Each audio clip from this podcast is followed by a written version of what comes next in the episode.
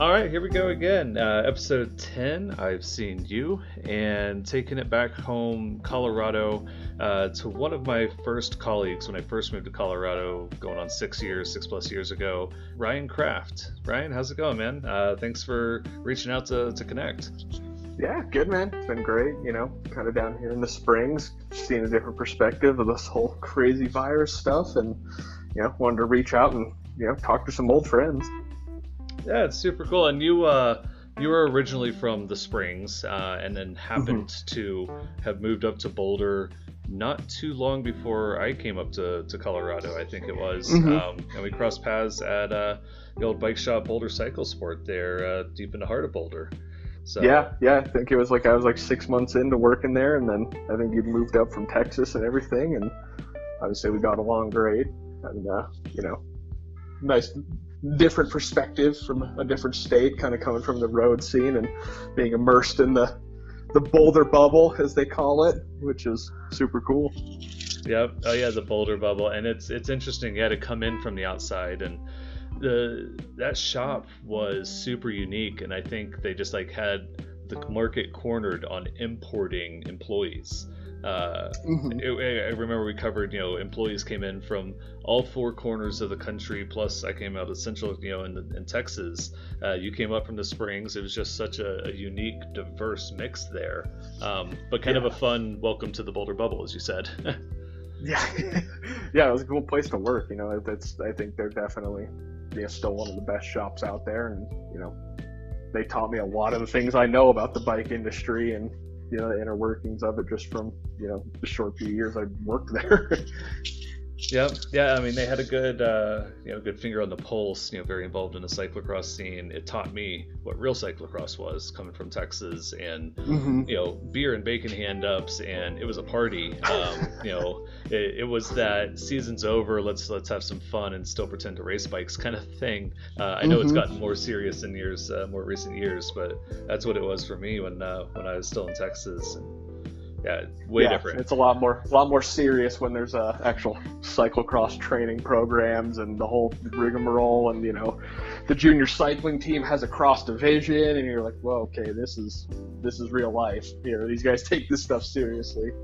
Oh yeah, I mean, when you're you know your local uh, you know cyclocross facility at Valmont, you know mix, mix of cyclocross and mountain bike, uh, but, you know, when they're hosting annual UCI races uh, that's mm-hmm. pretty intense. But super cool. Yeah, yeah, it's a cool place to live. Glad, glad for the experience. I'd like to actually live there one day again when the stars align. Yeah, and I mean that's uh, certainly not becoming an easier proposition here in Boulder County. Uh, it's it is the place everyone wants to be, mm-hmm. at least uh, for a little while, I suppose. But you also you, you helped take me uh, show me some of the off-road trails around here a bit, and we were talking. The, the Springs just has the better mountain biking. It's such mm-hmm. an interesting dichotomy between the areas because coming from Texas, Boulder is so known.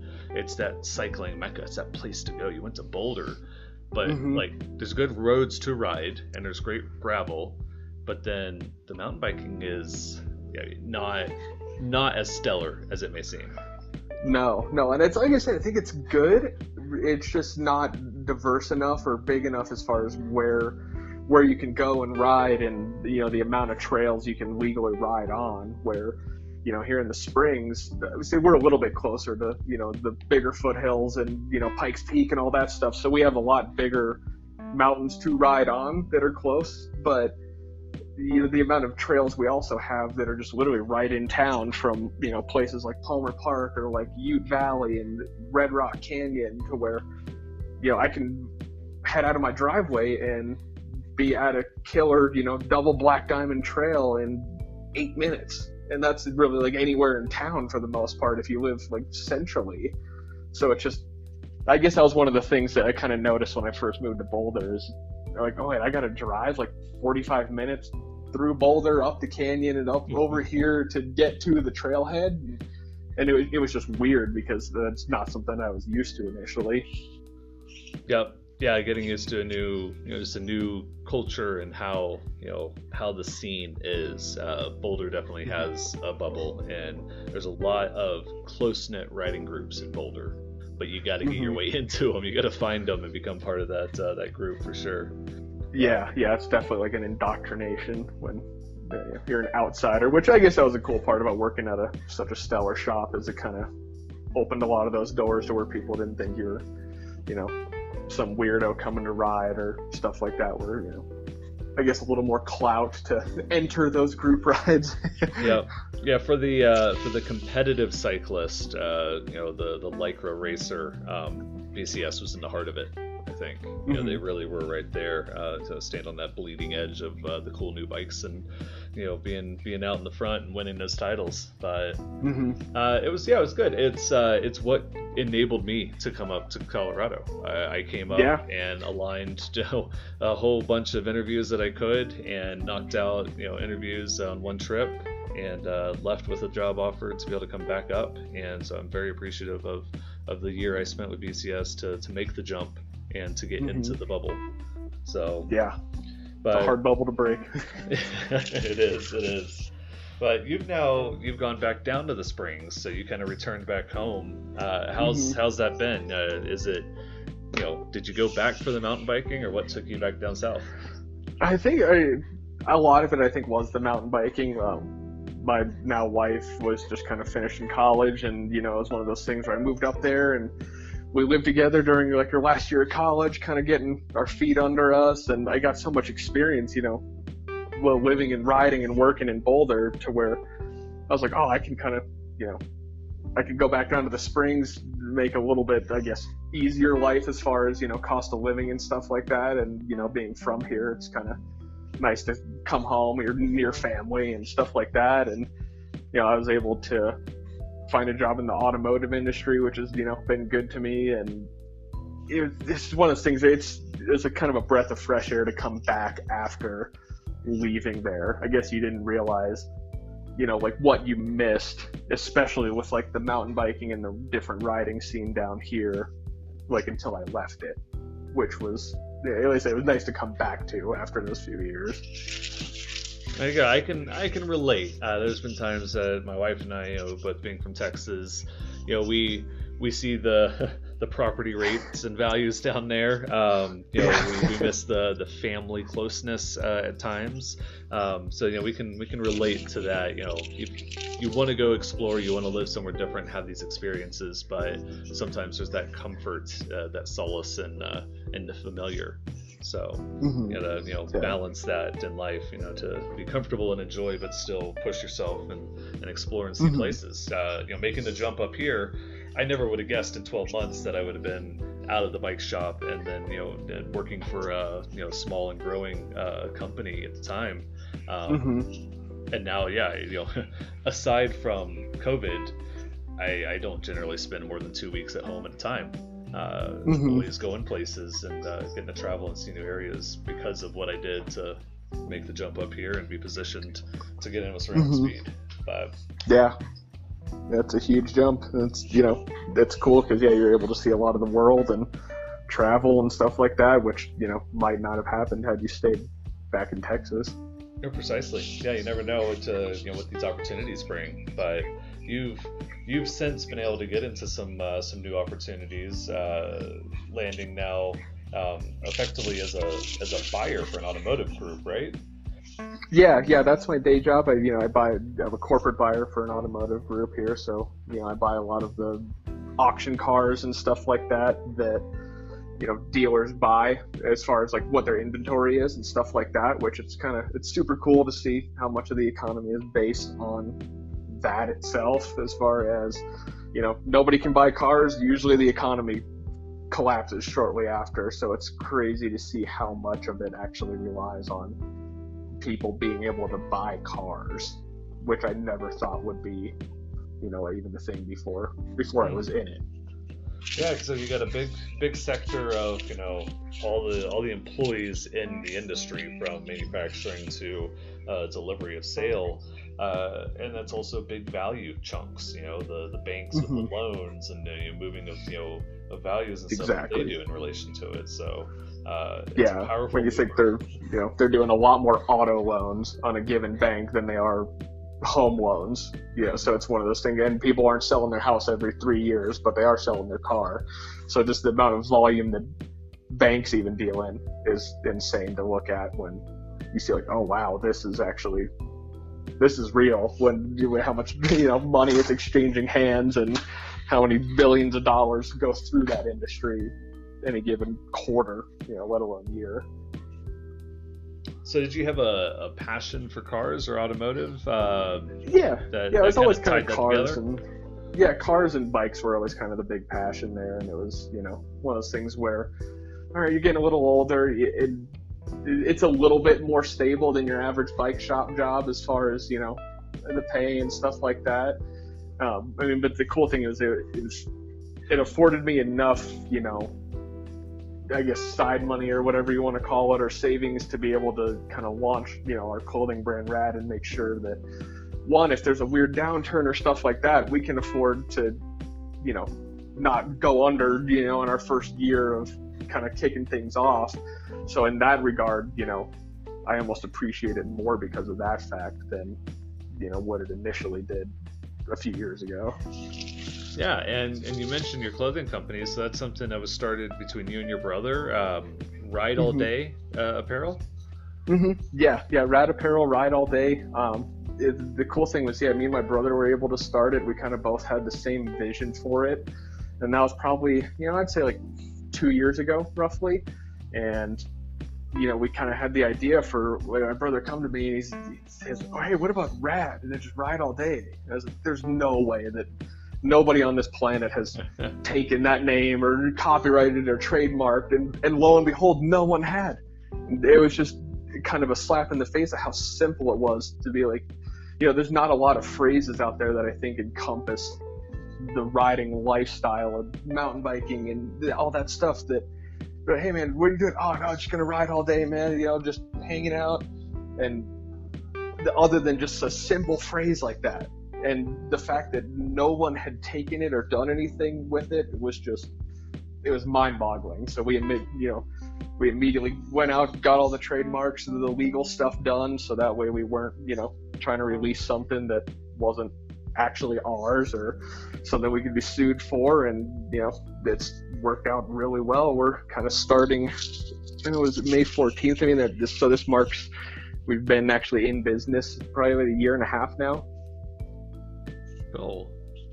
And so the and the concept uh, is is the enjoyment of writing uh, of just you know the mm-hmm. you know I hesitate to use just the word lifestyle because I think it gets t- tossed mm-hmm. around a lot. It's like, oh yeah, it's lifestyle, but you know, just you know, smart, um, you know, comfortable fitting, you know, apparel to mm-hmm. to be able to go ride all day, um, you know, for those big mm-hmm. outings, right? You know, the, the, the day trips that we take up into the mountains and that kind of thing here in Colorado. Exactly, it, it, and I think a lot of like what I found even when I lived in Boulder was there's a lot of like that elitism in cycling that's becoming more and more rampant where you know people were selling all these crazy jerseys and you know bib, new bib shorts that are three hundred dollars and a jersey is you know 150 and like when you get down to the nitty gritty you're like this does not cost this much to manufacture that. It's just you know like rampant price gouging it seems like. So we kind of had a specific aim to say hey this is going to be stuff that's stylish it fits well it's performance and it's not crazy expensive because that was one of the things we saw when we started doing it was we were like, no, this is this does not warrant a two hundred dollar price tag, regardless of you know some of the story or the marketing fluff they put behind a lot of that, you know, a lot of those garments. Yeah, so that was kind of the aim that we took. Get a lot of layers in there, and everyone uh, too many hands in the pie uh, to mm-hmm. get it onto that shelf and to get your attention versus what's next to it.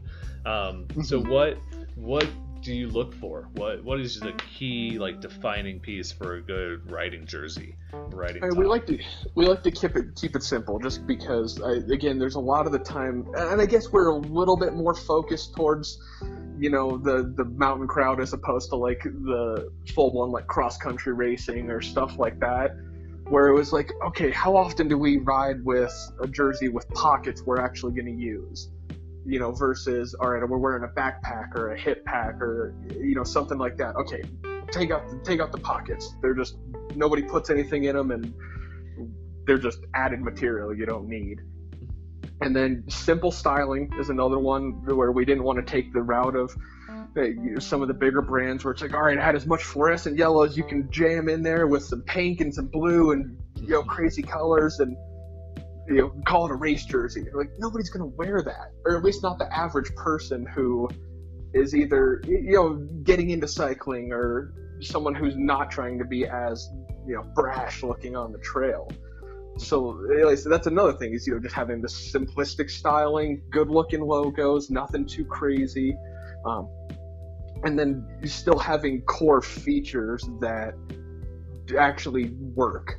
You know stuff like the moisture wicking and you know easy stuff like that. That's you're not overdoing it with 18 acronyms to say how you you know solved this specific problem that happens in this one instance to keep you from sweating a little bit more. Where it's like, okay, did that warrant the extra eighty dollars I paid for the jersey? And in the real world, when I'm still you know sweating my ass off at it's 90 degrees out, like did I notice a difference that that bought me? Just because we found a lot of the time that no, you, you didn't notice a difference. So we'd rather have just core simple stuff with features that are proven and technology that's proven at a price that you know everyone can afford.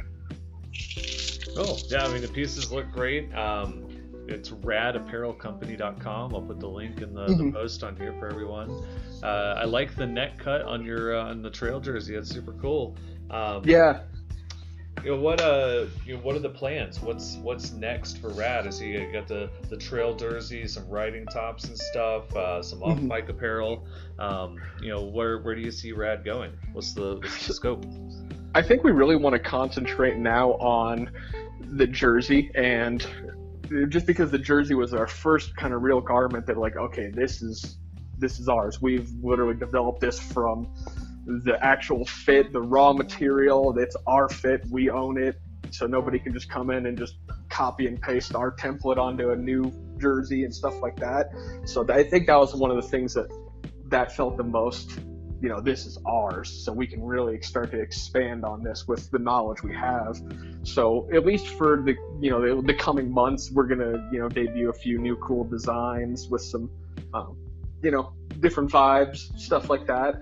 Uh, i think eventually we want to do a short. It's just kind of one of those things that we want to you know we want to come correct to the market before you know we debut anything just because that's such a a niche market where everyone has their specific preference of oh I like it to ride a little below the knee versus your friend likes it above the knee or you know having the four way stretch versus other stuff and it's just so nuanced to where I think that's our next kind of big pie in the sky goal. It's just we want to make sure we we do it right just because there's a few companies that are about our size out there that have done it and have good product but honestly we think we can do it better for the same, if not cheaper. There you go. Cool. Well, that's uh, that's fun to hear. You know what the focus is and where where that's going, and uh, hope to continue to see it come along and see what you guys continue to do. So awesome to to throw it out there and to, to jump into something with some you know creative uh, ideas and feel that you can create a new value you know that's mm-hmm. that's what it's all about you know being able to try these opportunities that's that's one of the coolest things one of the best opportunities i think people can have mm-hmm. Yeah it was kind of weird because one of the like you know we were rocking and rolling we just debuted you know the trail chaser jersey which is that you know our first foray into the into the market of this specific riding gear and then obviously coronavirus kind of takes hold of the of the country and world so which was scary at first, but one of the things we actually decided to pivot to was we're like, okay, well, let's make face masks. You know, we have the supplier, we have the material. Let's see if we can help people and still, you know, keep revenue coming into the door. And that was honestly one of the, you know, biggest things that's kind of helped us through this as far as, you know, making sure we stay afloat and, you know, we're able to still, you know, donate money to causes we care about and, you know keep everything moving. That's super cool. Yeah, yeah. I see that here on the site. Uh, so two layer. Um, so yeah, you got the little logo on the front. Tell uh, tell a little bit about it. What's uh, what's the story? And you said uh, giving money to causes.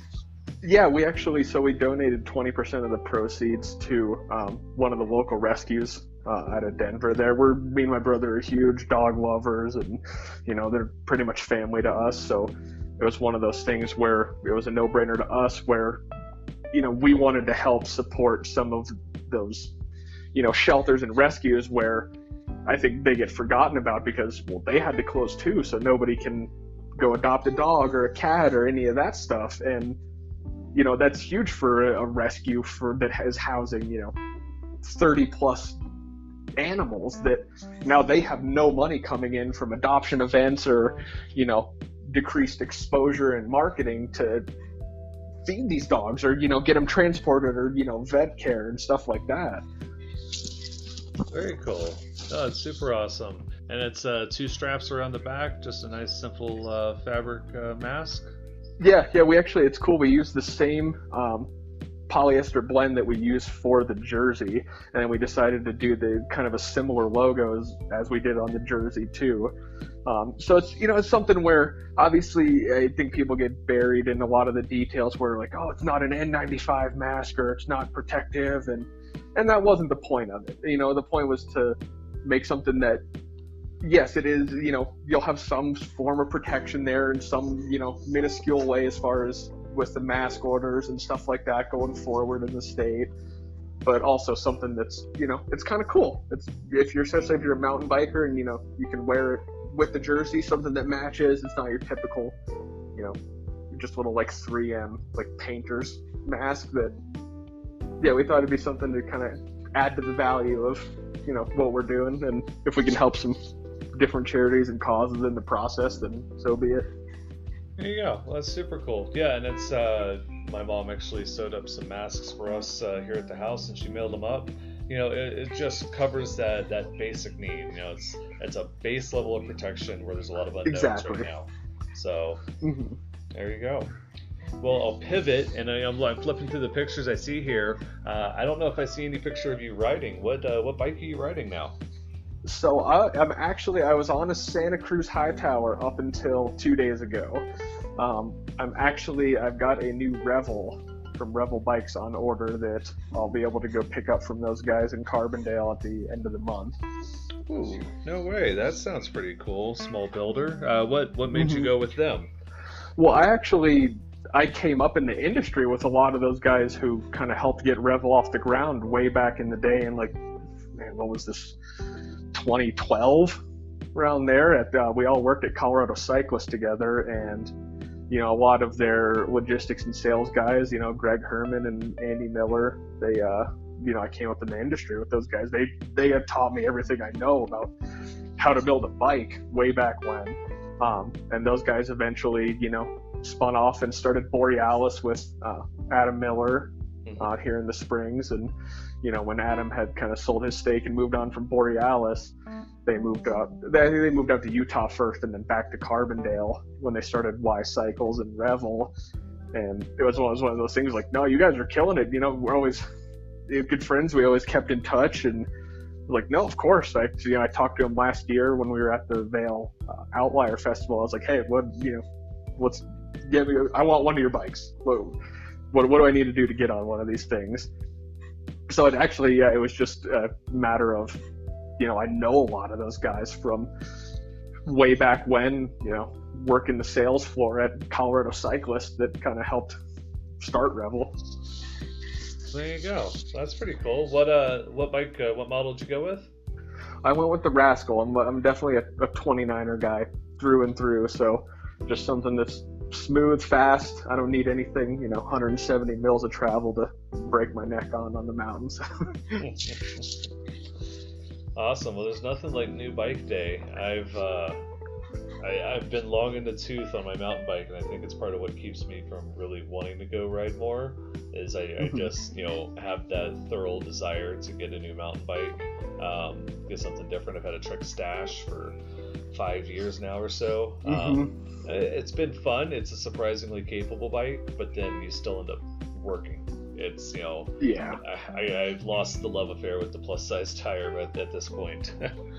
yeah, yeah, it's it's and it's crazy how efficient full suspension mountain bikes have become, even in the last like four years. The, the stuff they're able to do with these, you know, getting pivots in different locations and different linkage setups and stuff to where it, they climb like a hardtail it seems like and you know and descend like a downhill bike.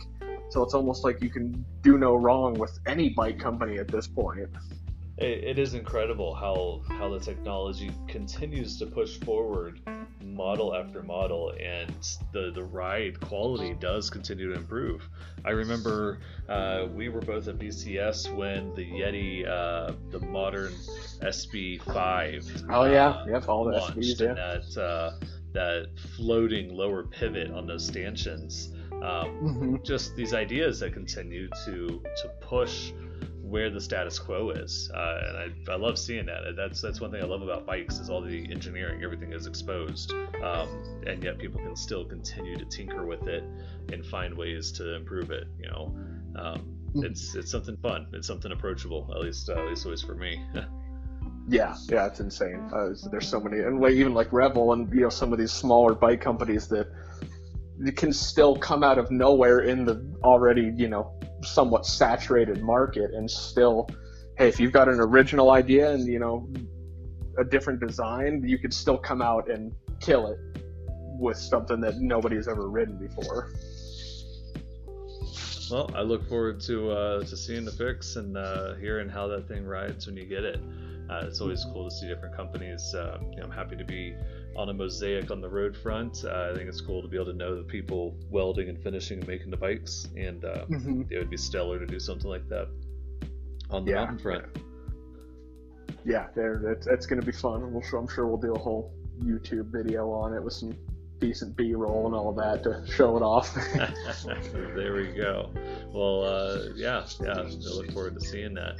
Um, well, let's uh, let's close this thing up. What uh, as as a more Colorado native type, uh, you know, you got your home down there in the Springs. Uh, what's your favorite uh, favorite place in the state to ride? What's your go-to trail? Ooh, man, I think I'm gonna have to go with Fruita on this one. Still, I, there's some there's some spots in Colorado Springs that are still they're right there. They are awesome trails, but yeah, there's nothing like going to Fruita and going down like Zippity Doo Dah and just the feeling of being on an actual roller coaster, you know, going so fast and flowy on some of those sections to where I, I think Fruita's got it edged out a little bit. All right, so Western Slope it is. Still worth the drive. Not Moab. Western, yeah. Moab dead. I need to get over there and spend some more time. It's something that I haven't done enough. I haven't taken advantage of Colorado enough. So um, maybe maybe now with all of this Corona nonsense and business, uh, find the time to go. Since we're asking people not to come visit. yeah, yeah. And so I say, even if you you know come down here, we'll show you some of the best trails in the springs, and you know show you what some of the I guess southern front range mountain biking is about. There we go. Well, I'll have to take you up on it sometime and uh, come explore some more trails. But Ryan, I appreciate uh, appreciate taking some time hanging out. Uh, it's great to catch up. It's always fun to reach back out, and you're the epitome of what I've seen you is all about. Uh, we've stayed social media acquaintances and friends uh, over these years, and it's great to hear how things are going. See uh, see the Rad Apparel Company come come to life, and uh, yeah, hopefully we get to ride sometime, buddy. Yeah, you as well, man. So, cheers with all the stuff you've done with ceramic speed, and hopefully it just continues from here. I appreciate it. Yeah, we'll keep looking forward, and uh, we'll be out of all this mess sooner or later. So, that's, yeah. That's it for this week's I've Seen You, and we'll be back with more uh, more guests in the future.